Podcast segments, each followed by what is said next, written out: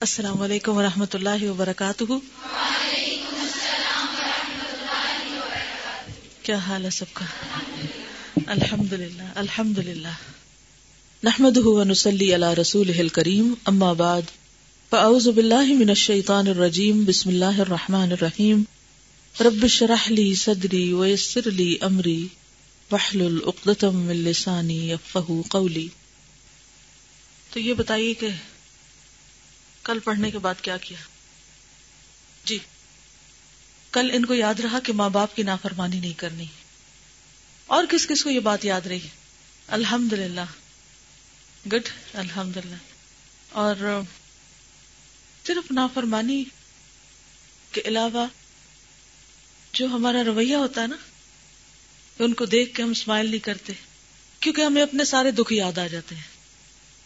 اور پھر ہم اس کا اظہار اپنے چہرے سے، اپنے رویے سے، اپنے معاملے سے کرنے لگتے ہیں۔ تو یہ ٹھیک تو نہیں نا؟ پھر آج کیا کریں گے جا کے؟ اور جہاں تک دکھ درد کا تعلق ہے، اس کا کیا کریں گے؟ تکلیف کس کو دیکھ کے یاد آتی؟ جو اپنے ہوتے ہیں، یا جن سے ہمیں توقع ہوتی ہے کہ یہ ہماری تکلیف دور کریں گے۔ وہ خود بخود یعنی یہ نہیں ہوتا کہ جان بوجھ کے ہم کر رہے ہوتے ہیں۔ وہ کچھ لوگوں کو دیکھ کر خود بخود ہمیں اپنے دکھی ہونے کا احساس ہونے لگتا ہے۔ کچھ کو دیکھ کر ہم ہنسنے لگتے ہیں، کچھ کو دیکھ کر ہم رونے لگتے ہیں، کچھ کو دیکھ کر ہمیں غصہ آ جاتا ہے، کچھ کو دیکھ کر ہمیں خوشی ہوتی ہوتا نا ایسے؟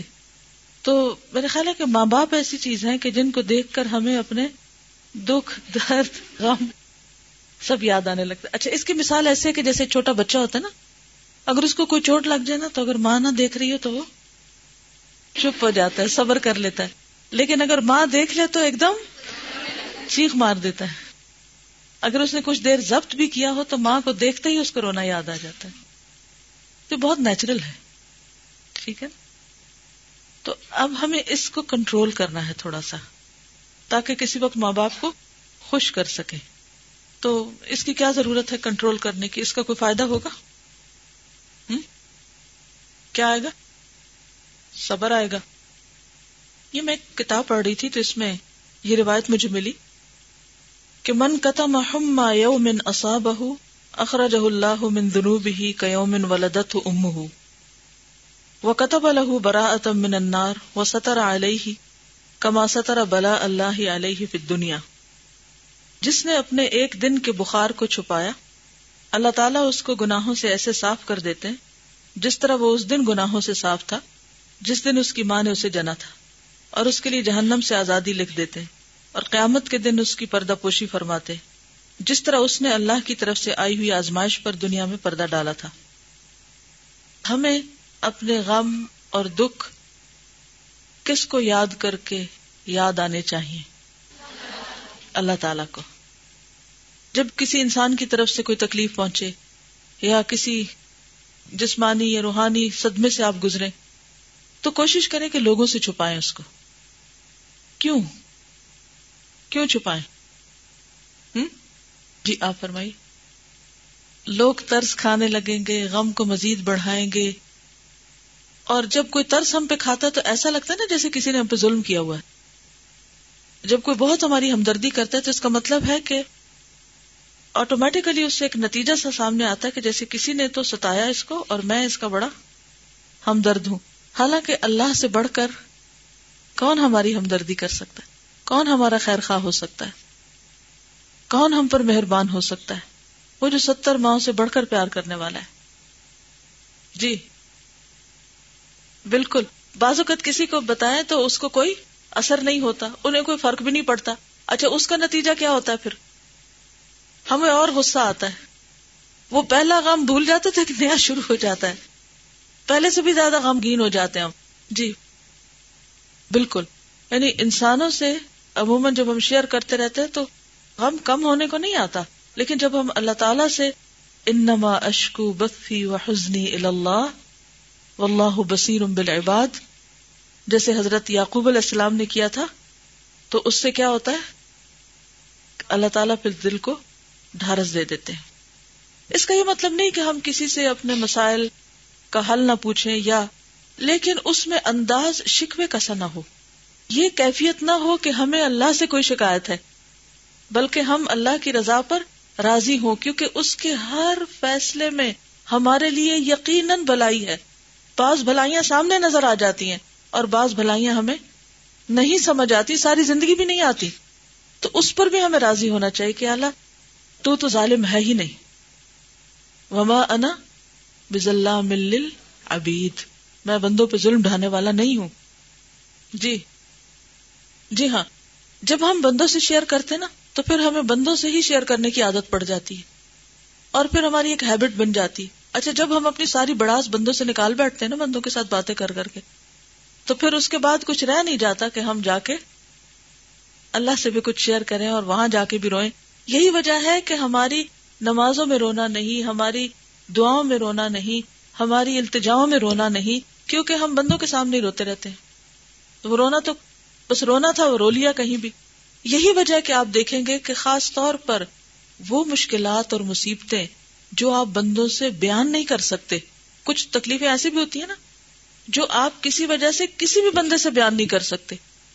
کوئی بھی ریزن ہو سکتی ہے کہ آپ کو کسی کا ڈر ہو سکتا ہے، آپ کو کسی کی شرم ہو سکتی ہے کسی کی طرف سے صحیح رسپانس نہ ملنے کی کوئی وجہ ہو سکتی ہے، تو پھر جب آپ کو چاروں طرف کوئی نظر نہیں آتا نا، سوائے اللہ کے، تو پھر جب آپ وہ غم اپنے رب سے شیئر کرتے ہیں، تو کیا ہوتا ہے؟ اس میں یقیناً آنسو آتے ہیں پھر۔ اس میں دعائیں بھی بڑی سچی ہوتی ہیں۔ لیکن جو غم ہم بندوں سے کر لیتے ہیں، تو پھر پھر کیا ہوتا ہے؟ پھر اللہ سے کرتے وقت بس ایسے ہی غافل دل سے پھر دعا کرتے ہیں عام طور پہ۔ اور کیا ہوتا ہے؟ جی۔ انٹرسٹنگ کہہ رہی ہیں کہ میجورٹی لوگ جن سے ہم اپنے غم شیئر کرتے ہیں، ان کو ہمارے غموں سے انٹرسٹ نہیں ہوتا، کیونکہ ان کے پاس اپنے اتنے غم ہوتے ہیں کہ ہم بھی مزید ان پر بوجھ بنتے۔ تو جب ہم کسی پر بوجھ ہی لاد رہے تو وہ ہمارے لیے کیا کرنے کے قابل ہوگا؟ جی آپ۔ جی ہاں جب ہم اللہ تعالی سے اپنے غم شیئر کرتے ہیں اللہ تعالیٰ کے سامنے اپنے دکھ رکھتے ہیں تو پھر ایک طرح سے ہمیں قوت بھی نصیب ہوتی۔ ایک مدد ملتی ہے اسٹرانگ ہو جاتے ہیں حکمت نصیب ہوتی۔ ہے اور پھر ہم، کیونکہ انسان پکا ہوتا ہے نا، اصل میں کوئی وجہ ہوتی ہے کہ اللہ تعالیٰ بندے کو کسی خاص مشکل میں ڈالتا ہے۔ وجہ کے بغیر نہیں ڈالتا۔ مثلاً اس سے کوئی بڑا کام لینا ہوتا ہے، تو اس کو ایسے صدموں سے گزارتا ہے تاکہ وہ پکا ہو جائے۔ اور جب وہ بہت بھاری بوجھ اس پہ پڑے تو اسے اٹھا جائے۔ مثلاً نبی صلی اللہ علیہ وسلم پر بچپن سے لے کر جوانی تک بہت سی مشکلات گزری۔ نتیجہ کیا ہوا کہ آپ انتہائی پختہ ہو گئے۔ اور جب آپ پر انا سن علیہ کا قول فقیلا جب آپ پہ ڈالا گیا تو آپ اس کو برداشت کر گئے۔ ایک عام شخص ایسا نہیں کر سکتا جس نے کوئی غم دیکھا ہی نہ ہو، جس پر کوئی مشکل گزری ہی نہ ہو۔ وہ کیا جانے کے کوئی بڑا کام کیا ہوتا ہے۔ کوئی بڑی مشکل کیا ہوتی؟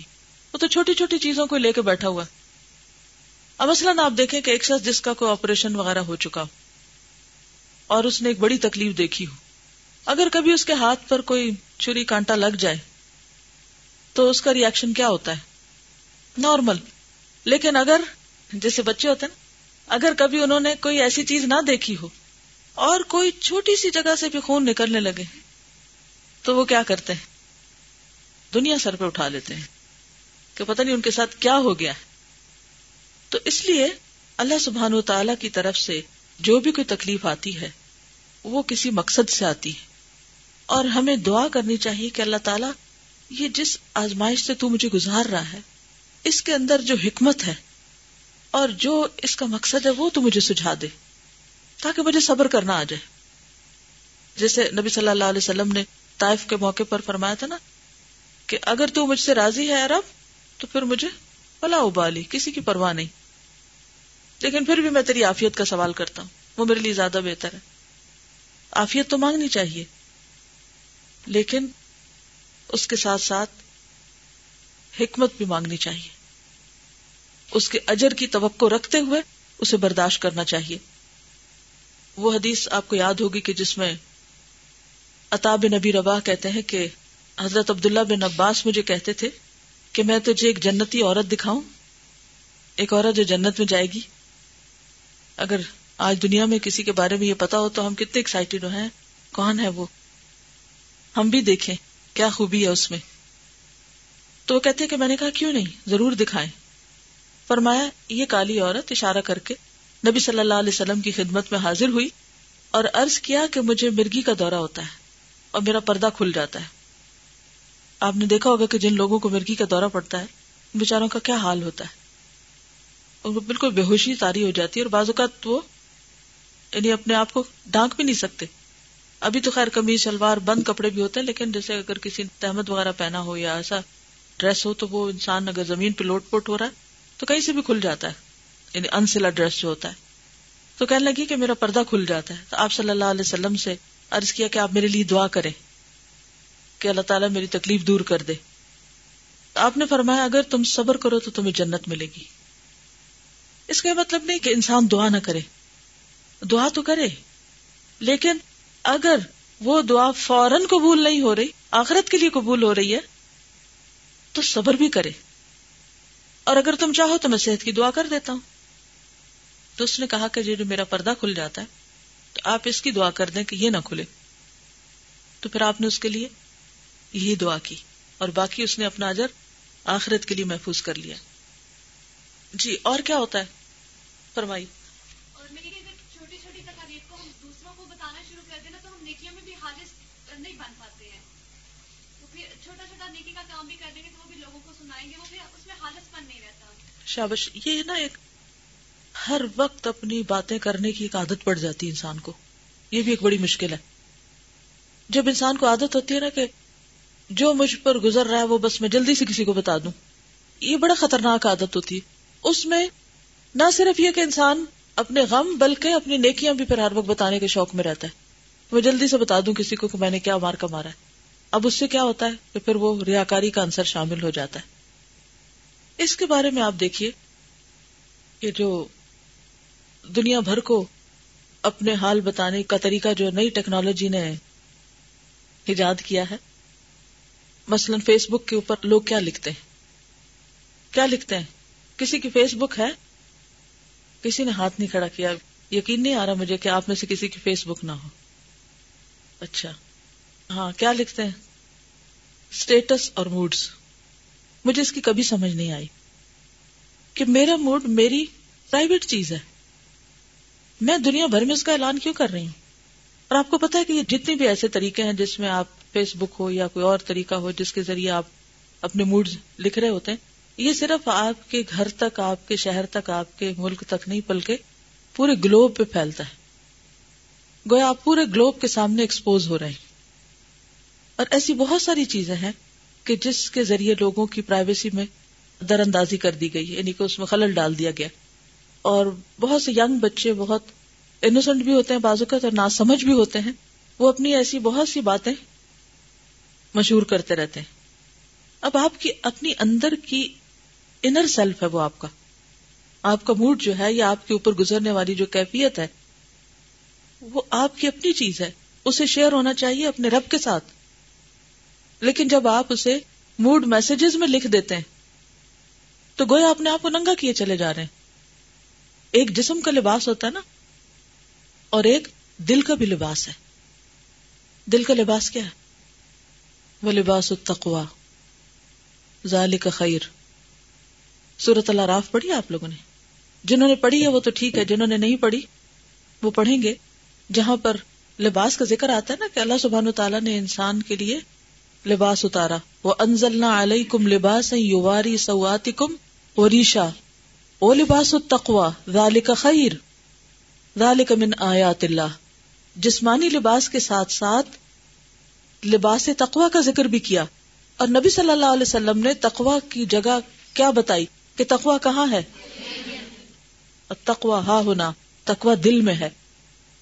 تو جب دل پر لباس تقوا نہیں ہوتا، اللہ کا خوف نہیں ہوتا، تو پھر کیا ہوتا؟ ہے آپ کے دل میں جو آتا ہے، وہ فوراً کہاں آ جاتا ہے؟ زبان پر۔ آپ غصے میں ہیں، تو زبان پہ غصہ۔ آپ کا موڈ آف ہے، آپ ناراض ہیں آپ کسی سے نفرت کرتے ہیں، کسی سے محبت کرتے ہیں، کچھ بھی کرتے ہیں، وہ آپ کی زبان سے نکل رہا ہے اور اب تو زبان کے بعد انگلیوں پہ بھی آتا ہے اور انگلیوں سے ٹائپ ہو کے پوری دنیا میں نشر ہوتا ہے۔ کیسا لگتا ہے؟ کیا ایسا کرنا چاہیے؟ ہم؟ آپ ڈس اگری کر سکتے ہیں مجھ سے، لیکن دلیل دینی ہوگی کہ اس میں کیا خیر اور بھلائی ہے۔ کہ اسکائپ کے اسٹیٹس پر یا کسی بھی چیٹ پروگرام کے اسٹیٹس پر آپ اپنے موڈ یا اپنی انر فیلنگز یا اپنے دل کی باتیں یا اپنی پرائیویٹ باتیں لکھ کر پوری دنیا میں مشہور کریں۔ تو یہ ایک عادت ہے نا بس۔ کہ آپ اتنے ہلکے ہیں دل کے کہ آپ کے اندر کوئی بات رہتی نہیں۔ جی۔ بالکل۔ یعنی کہ جاننا چاہتے ہیں کہ مسلمان یوتھ جو ہے کتنے پانی میں ہے۔ کہاں کھڑے ہم؟ اور اس کے علاوہ مزید فتنا کیا؟ اپنی تصویریں فیملی کی تصویریں، دنیا بھر کی تصویریں، وہ ڈالی ہوئی ہیں۔ وہ کس لیے؟ اتنا سیلف پروجیکشن کا شوق ہے۔ یعنی اس کی تو مجھے کبھی بھی سمجھ نہیں آئی کہ وہ جو ہمارے گھروں کے اندر کے پرائیویٹ گیدرنگ ہوتی ہیں پرائیویٹ سین ہوتے ہیں۔ پہلے تو لوگ ان کو البم جو لگا لگا کے تو ہر آنے جانے والے جو گھر میں آتا تھا، اس کے آگے کھول کے رکھ دیتے تھے کہ دیکھ لو ہمیں۔ اب کیا ہوا؟ وہاں سے اٹھ کے پوری دنیا میں نشر ہو گئی۔ یہ سیلف پروجیکشن نہیں تو کیا ہے؟ خود نمائی نہیں تو کیا ہے؟ دکھاوا نہیں تو کیا ہے؟ ریا کاری نہیں تو کیا ہے؟ کس کو خوش کرنے کے لیے؟ کیوں؟ وائی کیا مقصد ہے؟ کیا اتنا فالتو ٹائم ہے آپ کے پاس؟ اتنا بیکار وقت ہے۔ کبھی اس کے پیچھے سائیکالوجی آپ دیکھیں نا، نفسیات دیکھیں کہ وہ کیا چھپی ہوئی چیز ہے، محرک کیا موٹو کیا ہے کہ جو ہم سے یہ سب کچھ کرا رہا ہے۔ اور آپ دیکھیے کہ اس سے پھر آگے کتنے فتنے فساد پھیلتے ہیں۔ کیا آپ پھر اسے کنٹرول کر سکتے ہیں کہ جو چیز نیٹ پہ چلی گئی وہ پھر آپ کے ہاتھ میں رہے گی؟ کہا جاتا ہے کہ جو اپنی تصویر نہیں لگاتے وہ خود سے پیار نہیں کرتے اور جو خود سے پیار نہ کرے وہ کسی سے بھی نہیں کرتا۔ یہ بھی اسی طرح کی حجت ہیں جو دوائی شافی میں توبہ استغفار کرنے کے بارے میں پڑھ رہے ہیں۔ جو شخص ایسا کہ اسے کیا کہیں گے آپ؟ آپ میں سے کوئی ابن القیم نہیں۔ کہ جو نفس کے ان رازوں کو کھولے۔ ہاں سمپل سی بات ہے کہ اگر اس کو آپ پیار کہتے تو پھر یہ تو خود نبی صلی اللہ علیہ وسلم کو بھی اپنے سے نہیں تھا اور نہ صحابہ میں سے کسی کو تھا اور نہ اور دنیا میں بڑے بڑے کام کرنے والوں کو اپنے ساتھ تھا۔ جی ہاں ویسے بھی یہ ہے کہ جس چیز سے آپ پیار کرتے ہیں، وہ آپ خود اپنے پاس ہی رکھتے ہیں نا۔ ساری دنیا کے ساتھ تو نہیں شیئر کرتے۔ جی۔ جی ہاں۔ جس چیز کی قدر و قیمت ہوتی ہے اسے اتنا سستا نہیں کیا جاتا، اسے چھپا کے رکھا جاتا ہے۔ اللہ سبحان و تعالیٰ قیامت کے دن اپنا آپ سب کو نہیں دکھائیں گے، صرف ان کو دکھائیں گے جو وردی ہوں گے، جو اس قابل ہوں گے۔ بالکل۔ اور پھر یہ ہے کہ کوئی ڈائریکشن بھی تو نہیں ہے نا۔ کوئی سوچ ہی نہیں ہے۔ ذہن اور روح کی وہ ڈیولپمنٹ ہی نہیں ہوئی۔ جسم تو بڑے ہو گئے ہیں مگر سوچ بڑی نہیں ہوئی۔ چلیے سفر نمبر ستر۔ پیج سیونٹی پچھلے سفے سے شروع کرتے ہیں۔ آخری لائن۔ گناہوں کی وحشت اور حسن زن کبھی یکجا نہیں ہو سکتے۔ گناگار مجرم اسی قدر متوحش ہوگا۔ متوحش یعنی وحشت آئے گی اس کو۔ جس قدر اس کے جرائم اور گناہ ہوں گے۔ اور خاص طور پر مرتے وقت۔ زندگی میں بعض اوقات ہم دنیا کی رونقوں میں اور دنیا کے ہلے گلے اور میلے میں اپنے بہت سے جرائم کا جو خوف ہے اس سے باہر نکل آتے کیونکہ لوگوں کی رونق میں ہم ہر وقت رہنا پسند کرتے ہیں نا۔ تنہائی سے اندھیرے وغیرہ سے ڈرتے ہیں، کیونکہ وہاں پھر انسان کو اپنی برائیاں یاد آتی۔ تو بہت سے لوگ پھر کیا کرتے ہیں؟ ہر وقت کسی نہ کسی ایسے شغل میں لگے رہتے ہیں۔ اور اپنے ایسے غم مٹانے کے لیے بہت باتیں کرتے ہیں۔ تو اگر دنیا میں کسی وجہ سے انسان اپنے ایسے غم بلا بھی دے، اپنی گناہوں کی وحشت کو تو موت کے وقت جب انسان سب سے اکیلا ہو رہا ہوگا، اور پھر قبر میں، اور پھر قیامت کے دن جب اکیلا اٹھایا جائے گا، تو اس وقت اس وحشت کو کیسے دور کر سکے گا؟ اس وقت حسن زن کا کیا بنے گا؟ مجرم اسی قدر متوحش ہوگا جس قدر اس کے جرائم اور گناہ ہوں گے۔ یعنی جتنے جرم زیادہ، اتنی وحشت زیادہ۔ پروردگار عالم کے ساتھ وہی آدمی حسن زن اور زیادہ سے زیادہ نیک گمان رکھ سکتا ہے جو اس کا زیادہ سے زیادہ متی و فرما بردار ہو۔ اس زمن میں حضرت حسن بسری کا قول ہے، ان المؤمن احسن الظن بربه فاحسن العمل، وان الفاجر اساء الظن بربه فاساء العمل۔ مومن اپنے پروردگار کے ساتھ حسن زن رکھتا ہے۔ مومن اپنے رب کے ساتھ حسن زن رکھتا ہے۔ اس لیے وہ اچھا عمل کرتا ہے۔ اور فاسق و فاجر آدمی اپنے پروردگار کے ساتھ برا گمان رکھتا ہے۔ اسی لیے وہ بدملی کا ارتکاب کرتا ہے۔ مثلا کیسے؟ اس میں آپ دیکھیے کہ مومن اپنے رب کی عظمت کو پہچانتا ہے۔ لہذا وہ کیا کرتا ہے؟ مثلا اللہ تعالیٰ کی جتنی بھی صفات ہیں، جیسے اسماء حسنہ ہے تو اس میں اللہ سبحانہ تعالیٰ کی صفات ہیں۔ ایک ہی صفت پہ جب آپ غور کرتے ہیں تو آپ کے دل میں کیا آتا ہے؟ کیا خیال آتا ہے اللہ کے بارے میں؟ بہت اچھا خیال آتا ہے نا؟ جب آپ کا خیال اچھا ہوتا ہے تو پھر آبیسلی آپ کا عمل بھی اچھا ہو جاتا ہے۔ اسی طرح فاسق و فاجر آدمی جو اللہ کو یاد ہی نہیں کرتا، اللہ کے بارے میں کبھی سوچتا بھی نہیں، تو پھر وہ اللہ کی اطاعت کا کام بھی نہیں کرتا۔ پھر اسی طرح جب انسان غلط کام کرتا ہے تو انسان کے دل میں یہ خیال آتا ہے کہ میں نے غلط کام کیا ہے، اب مجھے اس کی سزا تو ملے گی۔ خیال تو آتا ہے نا۔ پھر کہتے جب ملنی ہے، جانا ہی جہنم میں تو اب کیا کرو؟ نیک عمل کرو۔ اور برے کام کرتا ہے۔ ایسا ہوتا ہے نا کہ جب انسان کے اندر اللہ سے اس نے جان نہیں رہتا، ایک مایوسی سی آنے لگتی ہے، تو پھر انسان سوچتا ہے، چلو، جہاں اتنے گناہ کیے ہیں وہاں، اور بھی کچھ کر لیتے ہیں، تاکہ دنیا میں تو مزے کر لیں۔ آخرت تو ہم نے خراب کر ہی لی ہے۔ تو دنیا میں کیوں نہ انجوائے کریں؟ جی۔ دل بے حص ہو جاتا نا بنیادی طور پر۔ لہٰذا وہ شخص جو اللہ تعالیٰ سے بھاگا بھاگا پھرتا ہے، اس کی خفکی کے مواقع میں دوڑا دوڑا پھرتا ہے۔ اور اس کے غزب کے مواقع پر ڈیرے ڈالے رہتا ہے۔ یعنی جہاں اللہ تعالیٰ ناراض ہوتا ہے، جہاں اللہ تعالیٰ خفا ہوتا ہے، وہ وہیں جاتا ہے۔ سوچ لیجیے کون سی جگہ وہ۔ ذلت اور رسوائی کے میدانوں میں مارا مارا پھرتا ہے۔ حقوق الہی یعنی اللہ تعالیٰ نے جو احکامات دیے ہمیں، ان کی توہین اور ناقدری کرتا ہے۔ اس کے فرامین یعنی احکامات کو ٹھکراتا ہے۔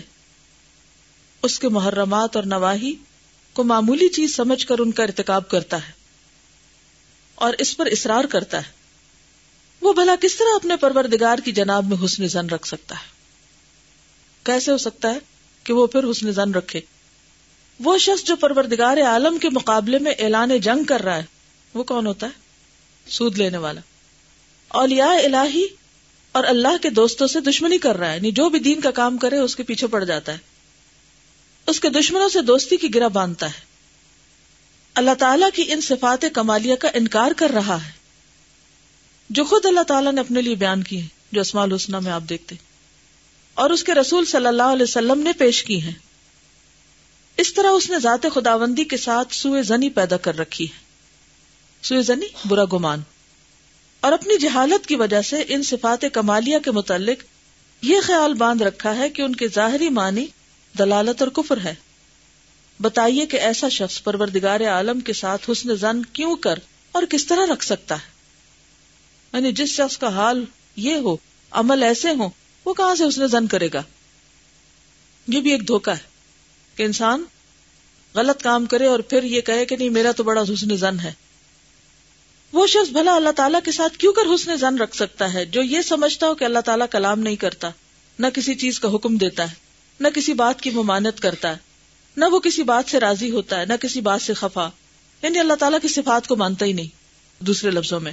اور حال یہ ہے کہ اللہ تعالیٰ ان لوگوں کے حق میں جو یہ خیال کرتے ہیں، مخفی باتوں کو وہ نہیں سنتا، فرماتا ہے وزال کم ضن کم الدی زنن تم برب من حامی مسجدہ آیت تیئیس. اور یہ بدگمانی جو تم نے اپنے پروردگار کے حق میں کی ہے، تمہاری بدگمانی ہی نے تو تمہیں تباہ کیا ہے۔